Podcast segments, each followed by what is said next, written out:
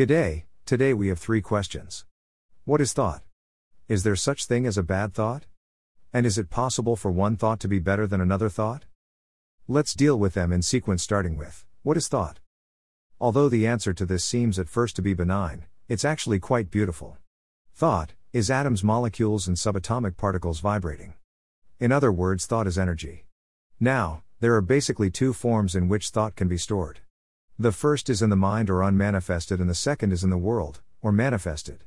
While the thought is in the mind, people believe that it doesn't do any damage, but what is proven time and time again is that all stress, all personal sickness, most accidents, most disasters, most failure is caused by thoughts that are as yet unmanifested. In other words, they are in somebody's mind but have not been expressed. So, to deal with what is thought, we must recognize that unspoken or unexpressed thoughts are as powerful as those that are spoken or turned into action. This understanding of thought goes above most people's head, and so they switch off and say, What I think doesn't matter, what I do matters most. This is called the materialistic viewpoint and is completely understandable.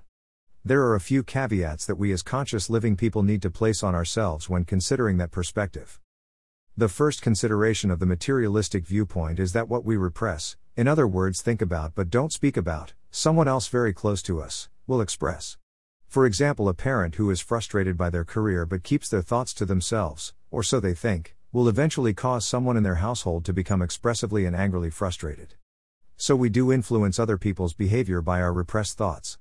In the worst examples of these, we have fears and worries of a parent or a business person causing exactly the thing they fear.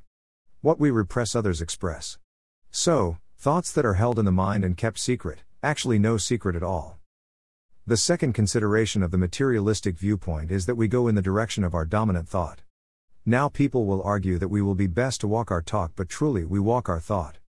What we think about, we bring about. This is also an opportunity for the non materialistic person to consider thinking about things they really do want to bring about. That technology is called denial, affirmation, and visualization. To the materialistic person, however, thinking something that they do not want to have happened is for them a solution, and so most often they are expressing positive thoughts, repressing negative thoughts, and ending up causing themselves a massive amount of damage. All of this answer to the first question leads us in the direction of mind control. Mind control for an athlete or business person is as vital a skill as any other. A business person, for example, who does not control their thoughts, both expressed and repressed, is in danger of causing themselves and others massive heartache and this is seen repeatedly in both sport and business. It can also be seen in relationships where the is the bigger the wedding, the sooner of the divorce. Question 2. Is there such a thing as a bad thought?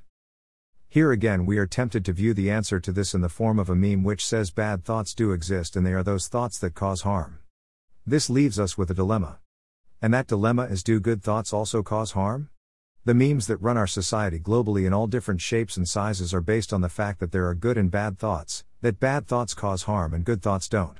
Some communities rely on the definition of good and bad from more than 2,000 years ago, others rely on the definition of good and bad from 5 minutes ago, others rely on the definition of good and bad from 4,000 years ago.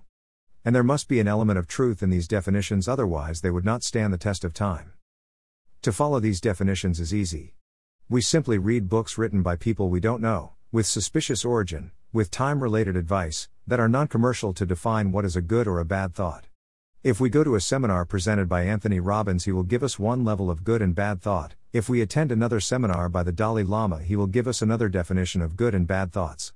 The question is what is the outcome we are seeking? At Inner Wealth, I have demonstrated time and time again that following one of these scripted definitions of good and bad is potentially going to destroy one thing while it creates something else. As an example, the thinking process of Anthony Robbins might build your business or your relationship, but it's doubtful that the same process will do both. Good and bad thoughts, therefore, are a judgment that we place on thoughts that we believe will create the single outcome we are looking for. But, at that time, we are quite careless as to whether there is collateral damage in achieving that outcome. Most people will regret the accidental damage caused in achieving an outcome. We don't appreciate what we've got until we lose it. Once a meme has been generated, it's really hard to counteract it. But in the consideration of good and bad thoughts, one has to break through this barrier. As an example, let's use the word kindness. In all the work we do in creating a sense of self and in leadership, kindness is a brilliant and very common word. People who are not kind are considered to be poor leaders in a modern era. This is all a meme. The concept of kindness grew out of biblical religious teachings and is now being expressed in MBA corporate teachings. Does that make it true? There is an expression that says killing them with kindness. If our kindness blocks us from being authentic, or giving feedback when things are not as they should be, then the kindness itself is making an individual weak. There are some people who run away from challenges where they perceive the other person being unkind. And so you can see that this thought that kindness is good and unkindness is bad can drive a person's career, relationship, self talk, well being, and ultimately life. But unkindness has as much value as kindness. This awareness is only available to a person living and thinking with higher consciousness. Q3. Is it possible for one thought to be better than another thought? This is a great question. Thank you, Chris, for asking it. One thought is just a thought, thoughts are just thoughts until we judge them. However, it can be clearly demonstrated that once a person knows what they want to create out of their life, the vision, their inspiration, and their purpose, then the thoughts that cause the vision to manifest will be considered to be better than the thoughts that cause the decisions to be in an opposing direction to the vision. It has been clearly demonstrated that thoughts such as got to, have to, should, and ought to, do not have a high probability of causing vision, inspiration, and purpose to manifest. Those thoughts have been categorized by the feelings that are associated with them, such as anger, jealousy, greed, envy, regret, fear, guilt.